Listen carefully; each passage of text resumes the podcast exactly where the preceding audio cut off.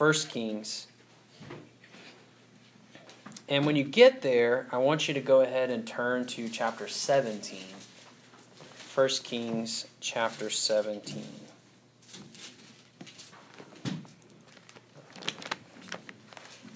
I'm glad to uh, be here this morning with everybody. I know uh, we've all had probably different kinds of weeks this week. Um, some of us have probably had good weeks, bad weeks, busy weeks, slow weeks weeks having to come back from vacation are not always good weeks. So, but we're glad to have Richard back with us, right? Um, certainly, if you're visiting, we're glad to have you here as well. Um, what we're trying to do here, um, even though it probably comes across a little differently, just because our meeting place is a little different, and the, maybe the way we do things is looks seems a little different to you, um, and our group size may be familiar, it may be different. I don't know. What we're trying to do here is serve God uh, in sincerity and truth. And so hopefully what you see, what we're doing, seems to line up with what you know is true from God's Word. And uh, if it's not, feel free to ask questions. Um, we'll, we'll be happy to talk through some of that stuff, why we do what we do. Um, this morning, I want us to look uh, in this text because I really am going to be spending time just talking about a man, a prophet of God named Elijah. Um, and what I wanted to accomplish with this uh, lesson, I'm not sure I totally am going to accomplish. Um, but my goal for this lesson is to just kind of move through Elijah's life. Um, not all of it, but most of it, what we have recorded for us. And that begins in the book of First Kings, and that begins in chapter 7. And while we move through Elijah's life, I'm just going to highlight some lessons. So this is going to be a pretty textual uh, sermon. We're just going to be reading the text and drawing lessons from it. But the lessons that I'm going to be trying to draw from this are lessons that I think uh, teach us about our parallel, kind of our own walk with God. Um, as Christians, we don't live in the and Christians in 2016 in Atlanta, Georgia, we're not living in the exact same context as Elijah. We have a different culture. We have a few thousand years separating us and him. Um, and even in God's plan, we kind of live in a new time, right? Jesus hadn't come when Elijah was on the scene.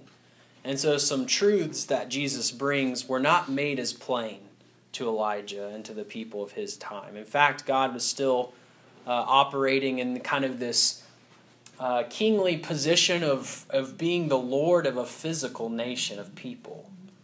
Um, now, granted, those people weren't doing so well being God's people. They were kind of following after false gods and they were doing their own thing. But what I want us to see in Elijah's life are some principles that are true then and are true now, even for us.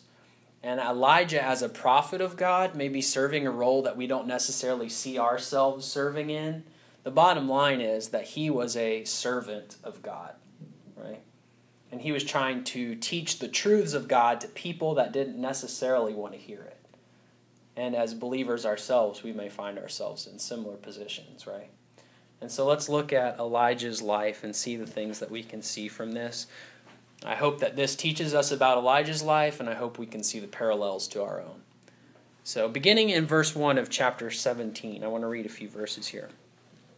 Now, Elijah the Tishbite of Tishbe in Gilead said to Ahab, As the Lord, the God of Israel, lives, before whom I stand, there shall be neither dew nor rain these years except by my word. And the word of the Lord came to him Depart from here, and turn eastward, and hide yourself by the brook Cherith, which is east of the Jordan. You shall drink from the brook, and I have commanded the ravens to feed you there. So he went and did according to the word of the Lord. He went and lived by the brook Cherith that is east of the Jordan. And the ravens brought him bread and meat in the morning and bread and meat in the evening, and he drank from the brook. And after a while, the brook dried up, because there was no rain in the land. A few things that are helpful to know just as we begin talking. Elijah was a prophet of God, and this really begins uh, his ministry, his work, as far as we know it, right? This is the moment that we see Elijah kind of come into the picture. And Ahab, you see him mentioned in verse 1, was the king of the northern land that God's people were dwelling in, the northern section of that land. And they called themselves Israel. The people in the southern part called themselves Judah, kind of as a group. And so Ahab is the king of the northern part. And here's something to know about him, and you're going to see this as we go through. He was a terrible king. Um, as far as God was concerned, he was worthless in a lot of ways. God's going to come through and say, and I think we're going to read a few of these verses, that he was one of the, he was the worst king up to that point that Israel had ever had. He turned the people of God away from God by giving them false mm-hmm. idols to worship. He basically, and we're going to talk about this more, funded the prophets of false gods from his own pocket and from the treasury and things like that. He just had all kinds of things mixed up. And so in verse 1, the true prophet of God, right, Elijah, someone working for the real God, it goes to Ahab, and this is the first time we see Elijah.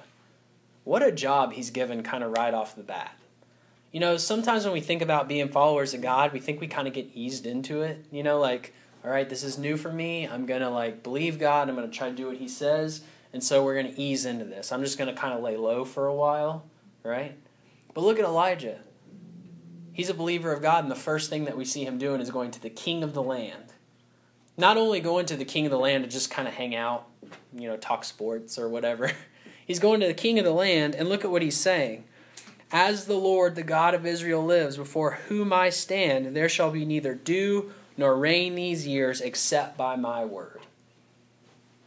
What is he doing to Ahab here? It seems like he's kind of telling Ahab, you're really not the boss, right? You're going to someone who is against you fundamentally. They don't worship your God, and if you address that, that's probably going to cause some friction, right? And you're telling him, I'm not really standing before you. This isn't about you. This is about I'm I'm standing before God, right? The Lord before whom I stand. That's who my uh, judge is. That's who my king is. And as it concerns you, your land, your people are not going to have water. You're not going to have rain for three years, which is what we know it ends up being three and a half years. Do you think Ahab's going to respond to this well? you know, come into my presence and you tell me that you're not accountable to me and you're telling me and my people that you're going to withhold water from us? Uh, terrible first task, if you ask me. Um, I don't want to be Elijah in this moment. Right? And so there's a couple things uh, that we know. Elijah's name, you know how names mean stuff sometimes? Um, I think these days we just name people things that sound cool or we like, but usually names have meant something. Elijah's name means Yahweh is my God. So when he comes before Ahab, Ahab thinks Baal and some of these other things are his God. The very presence of Elijah is in opposition to him right? Like when he says, Hi, my name's Elijah, he's saying, Hi, Yahweh's my God, right? And so there's immediate conflict there. So he stands in direct opposition to Ahab. So not only would this marked him as an enemy spiritually, this would have marked him as an enemy of the state, right? Um, and so uh, I think what we can learn from this, and a parallel for us, is maybe in our service to God, God kind of throws our feet in the fire immediately. It may feel that way, right? But what we need to realize, like what Elijah realized, is that whatever task God gives us to do in service to Him, we're standing before Him at the end of the day. We're not standing before whatever task we're having to complete. We're not standing before whoever's in opposition to us. We're standing before the command or the authority of the Lord, right? And Elijah notices that. And I think that's really what fuels Elijah through this. I you know, if we look at Elijah as the parallel, if this is the beginning of his ministry and his faith is maybe a little smaller in this moment because he's just starting, that's probably what's fueling him through this. Is like, I'm doing it because God says I have to. Don't we have to kind of just do that sometimes? We may not have like uh, ideal motivation. You know, we're not doing it because I love the Lord so much in this moment. I'm just doing it because I know I have to. And maybe that's where Elijah's drawing some of this. I stand before the Lord, and I know I got to do this, right?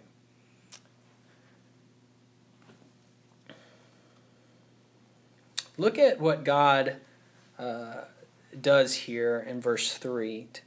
After he tells Ahab this. It says, the Lord the word of the Lord comes to him, depart from here, turn eastward and hide yourself by the brook of Cherith. It's almost like God knew that this was going to be setting him up for potential disaster. Right? He doesn't say like go and like just go chill at home. He's like go over here and hide now, right? If you think that God isn't willing to put you on the front lines and like give you difficult tasks, that maybe even put you in some danger, look at Elijah's example. That should just kind of blow that notion out of the water. God sent him right up to the king, told him some hard stuff, and said, All right, time to go hide. right? Also, God told used Elijah to tell them about a, a drought that was coming. Do you think Elijah wanted to endure a drought just on a personal level? Like, does he want to think about not having water for three years? Probably not. And so God's here says, go to this brook, right? You see immediate provision here, and there's some security where a stream is.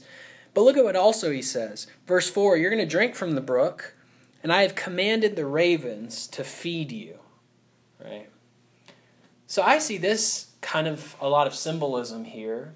Right off the bat, Elijah's doing something hard. God hides him and protects him from like the negative influence, the danger going on. And we don't only see God hiding and protecting him, we see him supplying his needs. I think when we're kind of fresh, you know, when we're first starting our service to the Lord, whatever task we have to do right off the bat is going to be really hard because it's new to us, right? But God will protect you. I'm seeing that from Elijah here. And he's also going to give you the things you need to live. That's a promise of the Lord. We've been talking about promises this year. There's plenty of promises in the New Testament that reflect this idea to Christians, right? God takes care of the birds of the air and the lilies of the field. How much more does he not love you and care for you, right? Do you see that being true for Elijah? What if Elijah said, God, I can't do this because it's going to put me in danger. He would have never experienced this shelter from the Lord. He would never have seen the brook and the raven feeding him because he stopped before he ever knew that this was going to happen, right? And so sometimes when hard things happen to us, we we're tempted to stop because we can't see what's what's the next step, what's around the corner, and when when God is actually going to provide for us and take care of us, even though we had to go through something hard. And so here we see God providing for him. Let's move on to this next section. Um, look at verse uh, 6 and 7 here. The ravens brought him bread and meat in the morning and bread and meat in the evening, and he drank from the brook. So, exactly what God said was going to happen happens, right? We can trust God. But look at verse 7. After a while, the brook dried up because there was no rain in the land. Elijah's own prophecy kind of comes back to bite him in this moment. He said, No rain's going to come. And well, what happens after a while when there's no rain? Even the streams and the brooks are going to dry up, right? So can't you imagine at this moment Elijah's going, Ah, man, well, maybe I should start praying for rain, right? Like, I kind of have some influence over that apparently. So now that I'm adversely affected by the truth, maybe I should manipulate it, right? Maybe I should kind of work to change my circumstances, work to change the mission, right? But look at what happens uh, in verse 8 through 24. Let's read this together. This is a longer section here, so I might pause for a moment just to make some comments along the way. Verse 8 Then the word of the Lord came to him Arise, go to Zarephath, which belongs to Sidon, and dwell there. Behold, I have commanded a widow there to feed you. So again, God's providing for him when the brook dries up. So he arose and went to Zarephath, and when he came to the gate of the city, behold, a widow was there gathering sticks. And he called to her and said, Bring me a little water in a vessel, that I may drink. Is a widow someone that typically you're going to expect like help from? Like you don't go to the poor widow who's also enduring a drought to get taken care of, right? But God sends him there. And so she was going to bring it, and he called her and said, Bring me a morsel of bread in your hand. And she said, As the Lord your God lives, I have nothing baked, only a handful of flour in a jar and a little oil in a jug. So she is poor. And now I am gathering a couple of sticks that I may go in and pre- prepare it for myself and my son so that we may eat it and die. So her, her outlook on this whole situation is pretty grim too, right? Like Elijah's like, I need to leave the brook. I need to go find this widow lady, which doesn't seem to make sense on a physical level. Who's going to provide for me? she's like, I can't provide for you. We have just enough to like eat and die, right? Like tonight we're going to eat, tomorrow we're going to die. So look at what continues to happen here. And Elijah said to her, Don't fear, go and do as you have said, but first make me a little cake of it and bring it to me. And afterward make something for yourself and your son. For thus says the Lord, the God of Israel the jar of flour shall not be spent, and the jug of oil shall not be empty until the day that the Lord sends rain upon the earth. Did you notice what's happening here? Elijah had to go in faith, knowing that this unlikely scenario was going to have to play out. God said, I'm going to give you a widow that's going to take care of you. And he's thinking, okay, sure, I'll go for that. He goes, Slade's like, we don't have anything to, to take care of you with. We're just going to kind of eat and die. We don't have much. And he says, all right, do what you said you're going to do, but feed me first. What do you think she's thinking? You thinking about just yourself. Right? She's thinking, okay, so we're going to skip the eat part. We're just going to die. right? Like, this is all we've got. But he makes a promise to her. And I think this is the moment, like Elijah, remember, he got thrown in the fire almost immediately. He's a prophet of the Lord, and he goes to Ahab. I think maybe God is working to expand and grow his faith here, right? He's sending him somewhere unlikely for help, sending him to someone who's reluctant to help, right? But ultimately, he's going to use this kind of dire situation to increase both of their faith, right? Elijah's faith is going to grow from this moment, and this woman's faith is going to grow. So let's continue reading here. So he promises that the flour and the oil will never run out, not until it starts raining again. And she went and did as Elijah said. That's faith right there. She's got one meal as far as she's concerned, and she's willing to trust this guy that it's not going to run out. Right? She went and did as he said. Continuing here, uh, and she and her hut and her household ate for many days. For the jar of flour was not spent, neither did the jug of oil become empty, according to the word of the Lord that he spoke to Elijah. So at the end of the day, who's proven true? God, right? And additionally, because Elijah believed God, his word is proven true, right? So let's keep reading here. We're going to keep talking about this widow. Verse 17 After this, the son of the woman, the widow, the mistress of the house, became ill, and his illness was so severe that there was no breath left in him. And she said to Elijah, What have you against me, O man of God? Have you come to me to bring my sin to remembrance and to cause the death of my son? All right, so Elijah's faith is growing. He's seeing God work in so many ways that he might not have expected, ways that the world would say, that's not going to work. But the one who he's kind of partnering up with right now, the widow and her family, are kind of turning on him. Right? She sees her son getting sick, and she thinks it's because of the influence of Elijah. Somehow, some way, Elijah's tied to her son being sick, and so she says this. She says, What have you against me, O man of God? So she doesn't question who he's coming from on some level. Maybe this is a sarcastic comment, we don't know. You have come to bring me, uh, ha, sorry, you have come to me to bring my sin to remembrance and then to cause the death of my son. That's like two negatives, right? Like, have you just come around to tell me, like, all the things I'm doing wrong and then to hurt my family? Now, to be fair, prophets of God, they tell the truth, right? If you're doing something against God, what are they going to say? you're doing something against God, right? That's the idea of bringing sin to remembrance. Like you need to know when you're messing up so you can change it. Elijah was probably doing that. And so now she's heaping on this other seemingly evil thing to him. But look at what he says. He doesn't let this shrink his faith. You know, in this moment, he could have despaired. He could have been like, oh man, like I'm just being hurtful to this family. Like she doesn't want me here. Like we say these kinds of things when people are mad at us, right? We think them. But look at what he says. He says, Give me your son. And he took him from her arms and carried him into the upper chamber where he lodged and laid him on his own bed. And he cried to the Lord, O Lord my God, have you brought calamity even upon a widow with whom I sojourn by killing her son?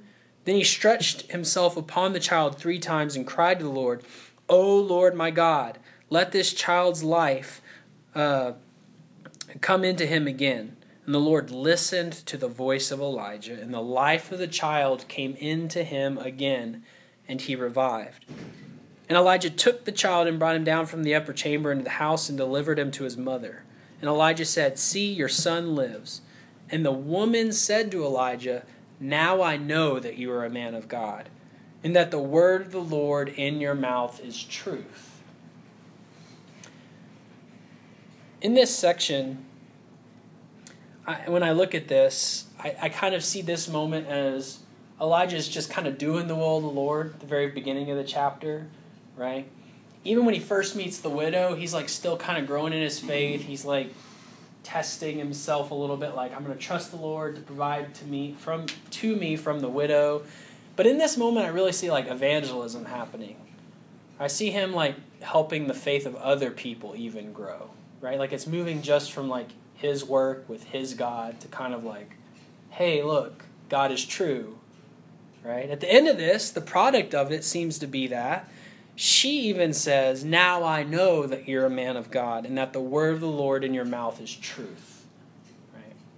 Elijah helped her there. Now, certainly none of this would have happened without God raising this child, but that wouldn't have happened without Elijah believing that God could do it. Right? And so we see the faith of Elijah having grown strong through these experiences, now helping this woman's faith grow. Don't we need to do something like that?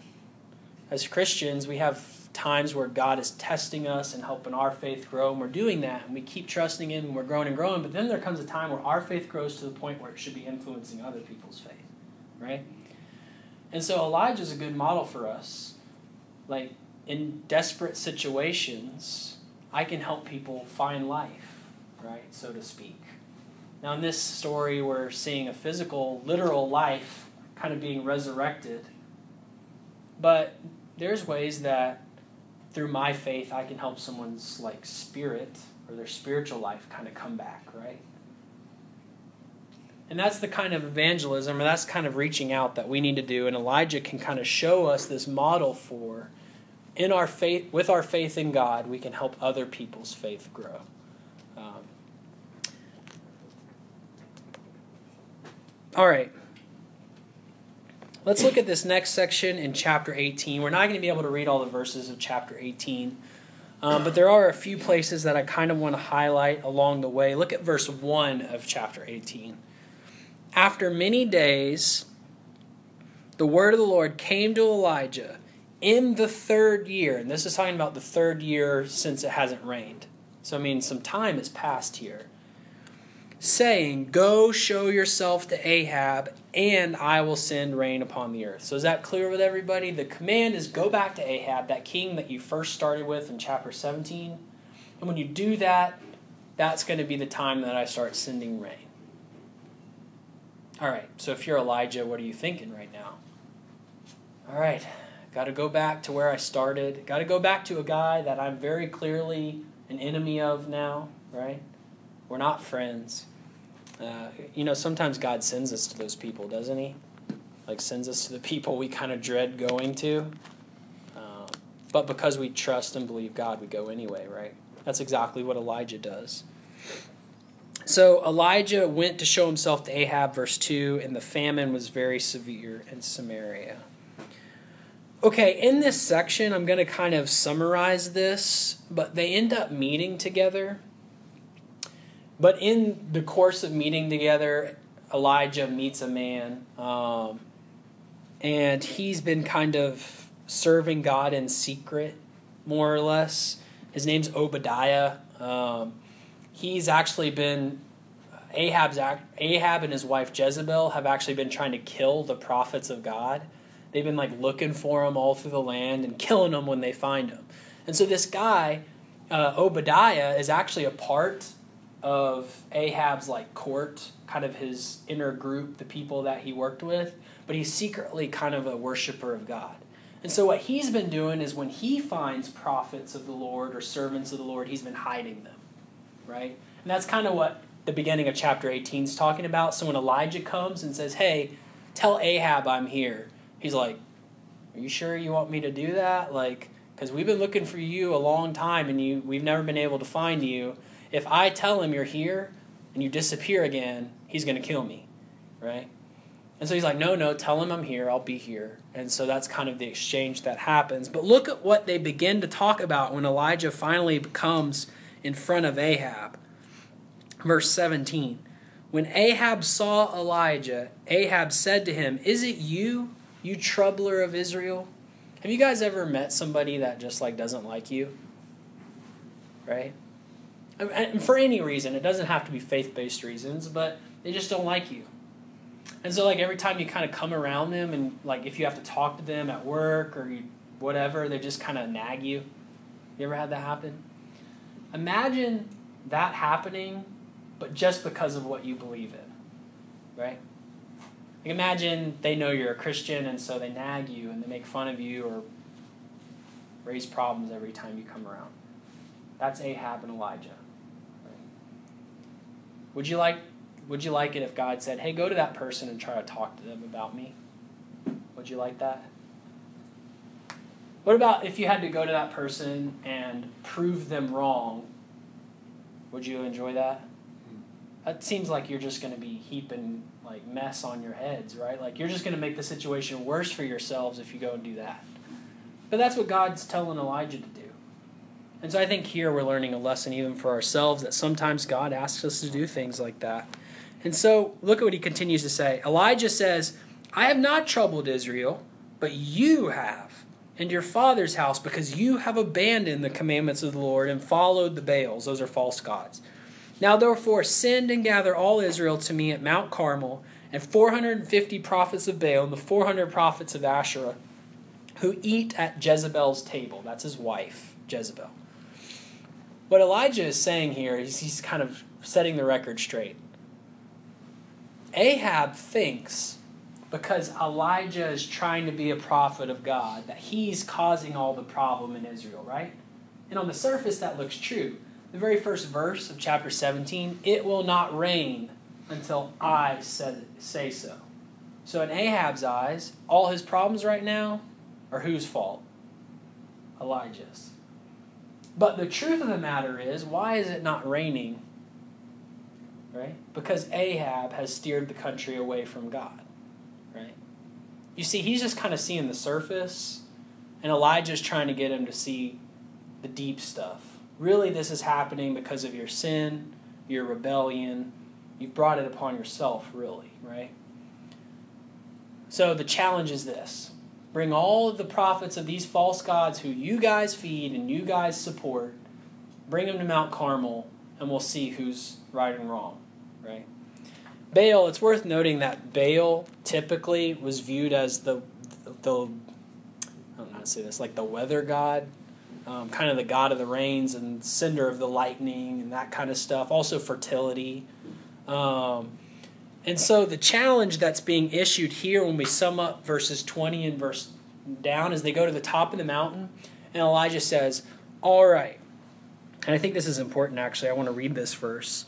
Um, verse 21 he comes near to the people and he says, How long will you go limping between two different opinions? If the Lord is God, follow him. But if Baal, then follow him. So basically, this challenge is supposed to prove one way or the other. Like, if God is real, follow him. If your God is real, follow him. And we're going to figure that out today, right?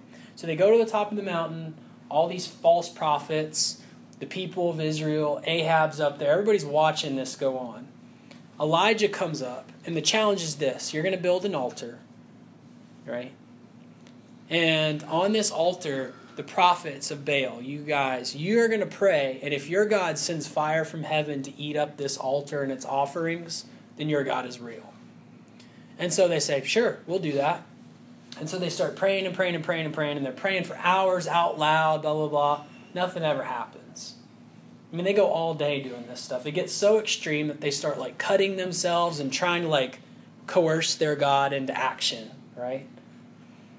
So when twilight comes, Elijah says, Enough of this, my turn. And he says, But before I go, right, I want a bunch of people. I want buckets and buckets of water dumped on my altar, right? So much so that there's basically like a moat around the altar. And then look at verse, uh, where am I here? Verse 36. This is Elijah's prayer. O Lord God of Abraham, Isaac, and Israel, let it be known this day that you are God in Israel, and that I, I am your servant, and that I have done all these things at your word. Answer me, O Lord, answer me, that this people may know that you, O Lord, are God, and that you have turned their hearts back. And then verse 38 Then the fire of the Lord fell and consumed uh, the burnt offering, and the wood, and the stones, and the dust, and licked up the water that was in the trench.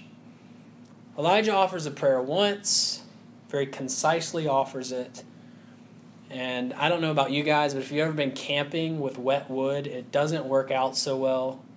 But when Elijah calls on God to act, the fire that he sends is so intense that not just the offering and the, the wet wood is burned up, but the stones are burned up, all the water's dried up.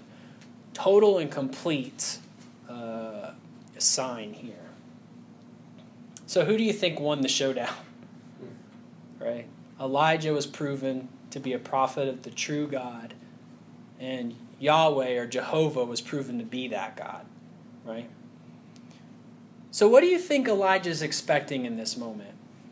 All, it says the people of Israel came to watch. I don't know why. I don't know how they all got up there. But apparently, it's, it's not just Elijah and these prophets up here. People are watching. Ahab is up there watching. What do you think would happen right after this happens? Like, if in Elijah's mind, what is he expecting? I imagine he's expecting a, I'm sorry. I guess you were right we should probably change some things. You know what? I'll tear down the altar. Maybe Ahab will be convinced and he'll become a, a believer in God and he'll change the whole nation to be good Israelite, God following people. Right? But you know what happens? Not any of that stuff. The prophets, they say, wow, your God is real. And Elijah takes them, it says, according to the word of the Lord, it says in, uh, where am I? Verse 40, at the end of verse 40, Elijah brought them down to the brook Kishon and slaughtered them there. God wanted these prophets killed, and that's according to the word of the Lord. You can go in the Old Testament and look, false prophets, they get killed. Um, that's just the law. And so they're they're killed off, and you're thinking, okay, Ahab, your move. Time to make some reformations. Time to change the laws. Time to start following God. You know what this actually turns into? Even more rebellion. You'd think if there was ever a time somebody would understand that they're wrong, it would have been this moment. You know? Don't we always say that? If I could just see God do a miracle, I would turn and follow him. Don't we say things, don't we think that sometimes? Like, if I could just see, it'd be so much better because then I'd really believe. Well, what about Ahab? What about all the people of Israel that saw this happen? Look at ver, uh, chapter 19, verse 1. Ahab told Jezebel, that's his wife, all that Elijah had done and how he had killed all the prophets with the sword. Then Jezebel sent a messenger to Elijah, saying, So may the gods do to me and more also, if I do not make your life as the life of one of them by this time tomorrow. Look at what Elijah does. Verse 3 Then he was afraid and he arose and he ran for his life and came to Beersheba, which belongs to Judah, and left his servant there. Elijah probably expected a total repentance. Remember, like when Jonah preached in Nineveh, he probably expected something like that. You know, everybody repenting, the king repenting, everybody. But instead, what does he get? A threat. They say, in 24 hours, we'll be cursed if we don't make you like the prophets you slaughtered. You know? And you got to be thinking, he's going, what? Like, what? How is this happening? And this man that's been building his faith and building his faith and growing in his faith, and he's so courageous, right? Is just kind of shattered in this moment. He's just kind of broken. Don't we kind of experience this sometimes as Christians? like we feel our faith growing and we're walking with God and we're doing our best and we finally reach out to someone like the widow to help their faith grow. And then God calls us to do something and maybe a little bigger and a little harder and we're courageous enough to pursue it. But because we have our own expectations and we have our own ideas of what's supposed to happen when we're faithful to God, it lets us down. I mean, did God say that to Elijah? Do we have any indication that he told Elijah things would change after this? No? He just said, go do it. He didn't say the nation was going to turn around, he didn't say people would be sorry. And so, why is Elijah like so upset and afraid when he's been dealing with this since the beginning? I have to assume it's because he had expectations of something different. Don't we do that to ourselves sometimes? Like God just wants you to do what he's saying, but because in your head you think, oh, and it's going to make this happen and things are going to, you know, this person's going to listen and they're going to change and they're going to get better. And then when it doesn't happen, what have you done? Kind of let yourself down, didn't you?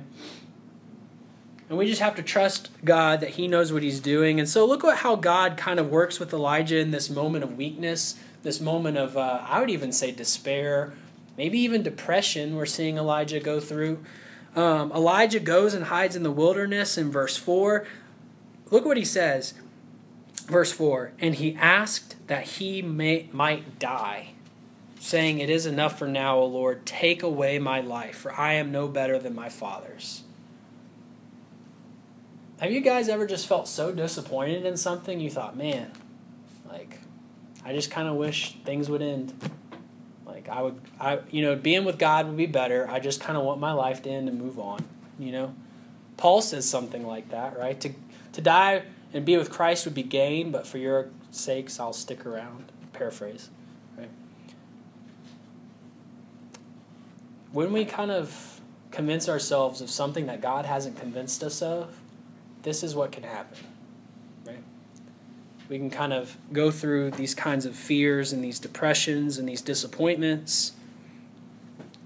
Verse 5 Behold, an angel touched him and said to him, Arise and eat. God takes care of him in this moment. He eats and drinks. He lays down again. The angel of the Lord came a second time and touched him and said, Arise and eat, for the journey is too great for you. And he arose and ate and drank, and he went in the strength of that food forty days and forty nights to Horeb, the mountain of God. God sees him despairing, he sees him depressed, he gives him food, he gives him water, he lets him rest for 40 days and 40 nights as he's kind of going along the way. And where does God send him? Mount Horeb. This mountain we also would call Mount Sinai. This is where Moses was when he received the Ten Commandments from God, right? This is where Moses was when he saw God pass by and God's hand, as it were, covered him so that he didn't die. Uh, Sinai is a really significant place. I don't think it's a coincidence that God sends him there. Um, whenever you and I are like in kind of a place that Elijah's in right now, like when we're struggling with disappointment, we thought God was going to do something or things were going to change in people that and it doesn't quite pan out and we get disappointed and we get hurt. I think the best thing that we can do is kind of what God is symbolically trying to get Elijah to do, and that's to get closer to Him. Um, there's really two places I think at this point in history that, like, in a figurative slash literal way, you could get closer to God, and that was either to go to the temple in Jerusalem or to go to Mount Sinai, like symbolically. Well, he can't go into Jerusalem probably, so where does he go? Sinai. God sends him there. I think our key when we're dealing with these kinds of situations is to is to draw close to God. And so when you get through chapter 19, um, the Lord asks Elijah in verse 9, What are you doing here, Elijah? Well, Elijah could say, Well, you sent me here. right? He could say that. But the Lord's trying to get at something deeper. Just like Elijah was trying to get at something deeper with Ahab, God's trying to get at something deeper with Elijah. Why are you here? He repeats it. And this is kind of one of the last big points that I want to make as we're wrapping up here. Um, God tells him, Go out, stand on the mountain before the Lord. That's verse 11. And behold, the Lord passed by, and a great and strong wind tore the mountains and broke in pieces the rocks before the Lord. But the Lord was not in the wind. And after the wind, an earthquake, but the Lord was not in the earthquake. And after the earthquake, a fire, but the Lord was not in the fire. And after the fire, the sound of a low whisper. And when Elijah heard it, he wrapped his face in his cloak and went out and stood at the entrance of the cave. And behold, there came a voice to him and said, What are you doing here, Elijah? And he said, I have been very jealous for the Lord, the God of hosts, for the people of Israel have forsaken your covenant, thrown down your altars, and killed your prophets with the sword. And I, even I only, am left, and they seek my life to take it away. And the Lord said to him, Go, return on your way to the wilderness of Damascus, and when uh, and when you arrive, you shall anoint Hazael to be king over Syria, and Jehu the son of Nimshi you shall anoint to be king over Israel, and Elisha the son of Shaphat, Abel Melah, whatever, you shall anoint to be prophet in your place. And the one who escapes from the sword of Hazael shall Jehu put to death, and the one who escapes from the sword of Jehu shall Elijah put to death. Yet I will leave seven thousand in Israel, all the knees that have not bowed to Baal, and every mouth that has not kissed him. What I see in this is Elijah expected big things from God, right? No rain right off the bat. He learned God by going to Ahab and telling him there was going to be a drought. God took care of him by sending him ravens that brought him food every day. And then he goes to a, a, widow who miraculously has enough food constantly out of this one little jar to just keep eating. And then when her son gets sick, God raised him from the dead because Elijah was faithful enough to pursue that, right? And then Elijah goes to Ahab and he sees the prophets of Baal being taken care of by Ahab and Ahab's rebellion, and so he challenges them, and God proves himself true, and he expects repentance, and everybody just kind of threatens him and sends him on his way, and he's shattered. He's been seeing God in big ways, he's been seeing signs and wonders and miracles. And so God comes like a wind, but he's not there. And he comes, there's this earthquake, but God's not in the earthquake, right? Isn't it interesting that God comes to Elijah when he says, I'm going to come to you, you're going to see me, but he doesn't come with those things. He comes like with just a small little voice. Isn't it weird that that's the way he comes to Elijah instead of in the earthquake or in the winds? I mean, God himself, he could come in any way he wants to. He comes with a little whisper. I think in this moment, that's exactly what Elijah needed. I don't know exactly why God chose that way. I just have to imagine that's what Elijah needed. He's been getting the big, he's been getting the earthquakes, he's been getting the winds, but he needed to know God was there intimately, right? He needed to know God was there personally. He needed to know that God was still with him.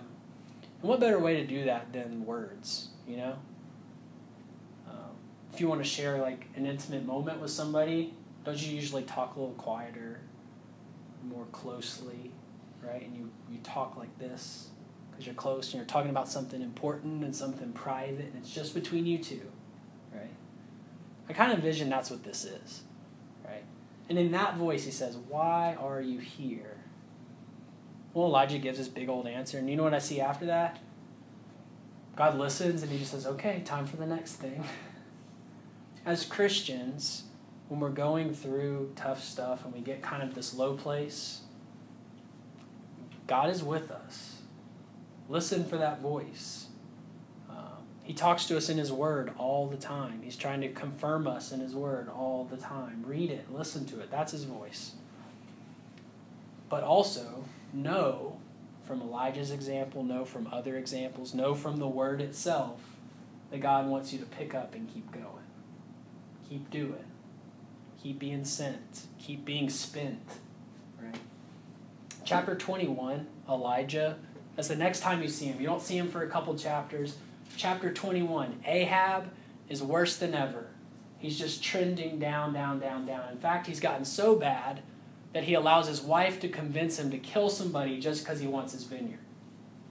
That's how bad he's gotten. Would you think he would ever turn around? He didn't turn around on Mount Carmel.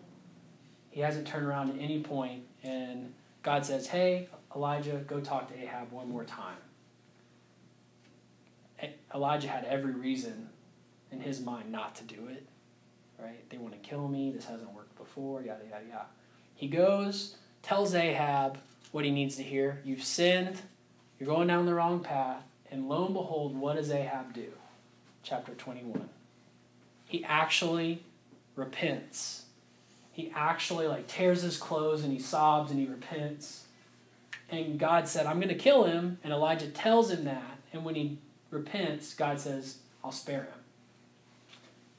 When we can just keep pressing on, when we can keep doing the Lord's work, you never know when God will do something, what God will do. Because Elijah thought it was done in chapter 19. That's why he got sad. But if he had kept pressing on, he would have gotten to chapter 21.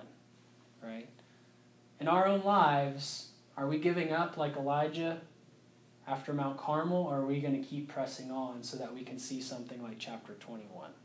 Something we don't ever expect to happen. That's kind of my challenge for you. I know this has been a longer lesson than my usual, um, but hopefully it's helpful for you to not only learn maybe a little bit about Elijah's life, but to see how God uses Elijah's life and ministry not only to help and to serve other people, which is what we're doing as Christians, but also it's a really good model of how we kind of go through these ups and downs of faith and how God moves us through those, right? Now, how He can work in the big signs, He can work in the depressions, He can work in the valleys to produce something like what happens in chapter 21. Right? So I appreciate you guys' attention. Hopefully, this lesson's been helpful for you in some place, wherever you are in your walk with God. Chuck's got a song picked out for us that we're going to sing if there's some way that this group can help you, praying for you, whatever, this song is your time to kind of think about that. If you want to come forward and let the whole group know about something, you can do that after the song. If you want to just talk to someone next to you about something going on, please do that as well. We'd encourage you to do one of those things as we're standing and singing.